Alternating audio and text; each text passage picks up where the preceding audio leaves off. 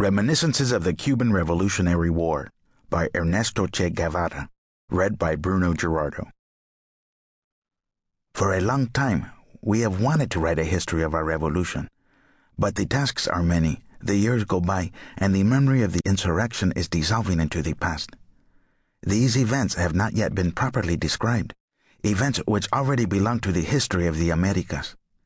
For this reason, I present here a series of personal reminiscences of the skirmishes and battles in which we all participated. I do not wish that this fragmentary history, based on memories and a few hasty notes, should be regarded as a full account. On the contrary, I hope that those who lived through each event will further elaborate. I can best begin with the first battle, the only one Fidel Castro fought in that went against our forces, the surprise attack at Alegria del Pio. There are many survivors of this battle, and each of them is encouraged to fill out the story by contributing what they remember. I ask only that such a narrator be strictly truthful. They should not pretend, for their own aggrandizement, to have been where they were not, and they should be wary of inaccuracies. I ask that after writing a few pages, to the best of their ability, according to their disposition and education, they seriously criticize them in order to remove every word not corresponding strictly with fact or those where the facts are uncertain. With this intention, I myself begin my reminiscences. Ernesto Che Guevara, 1963. Alegria del Pio. Alegria del Pio is in Oriente Province, Niquero Municipality, near Cape Cruz, where on December 5, 1956, the dictatorship's forces surprised us. We were exhausted, we had landed on December 2nd at Las Coloradas Beach. We had lost almost all our equipment and wearing new boots had trudged endlessly through saltwater swamps.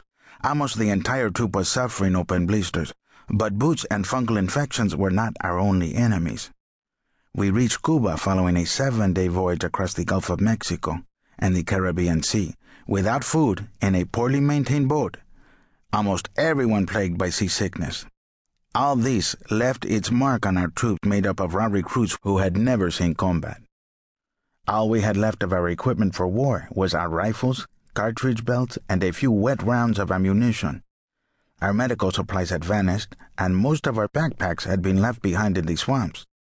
The previous night we had passed through one of the cane fields at the Niquero sugar mill. We had managed to satisfy our hunger and thirst by eating sugar cane, but lacking experience, we had left a trail of cane peelings and bagasse. Not that the guards following our steps needed any trail, for it had been our guide who betrayed us. When we stopped to rest the night before, we let him go.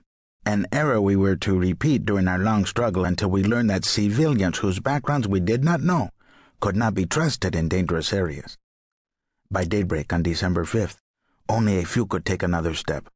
On the verge of collapse, orders were given to halt on the edge of a cane field, in some bushes close to dense woods. Most of us slept through the morning hours. At noon, small army and private aircraft began to circle. Some of our group continued peacefully cutting and eating sugar cane, not realizing they were perfectly visible to those flying the enemy planes. I was the troop physician, and it was my duty to treat everyone's blistered feet. I recall my last patient that morning compañero Humberto Lamote. It was his last day on earth. In my mind's eye, I see how tired he was as he walked from my improvised first aid station to his post, carrying in one hand the shoes he could not wear. Compañero Jesus Montané and I were leaning against a tree, talking about our respective children, eating our meager rations, half a sausage and two crackers, when we heard a shot. Within seconds, a hail of bullets. At least, that's how it seemed to us, this being our baptism of fire descended on our group of 82 men. My rifle was not one of the best.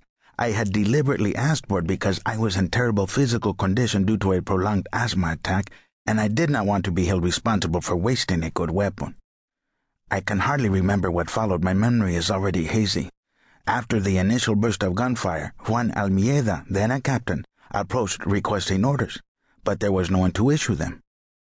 Later, I was told that Fidel had tried in vain to gather everybody into the adjoining cane field, which could be reached just by crossing a boundary path. The surprise had been too great and the gunfire too heavy. Almeida ran back to take charge of his group. A compañero dropped a box of ammunition at my feet. I pointed to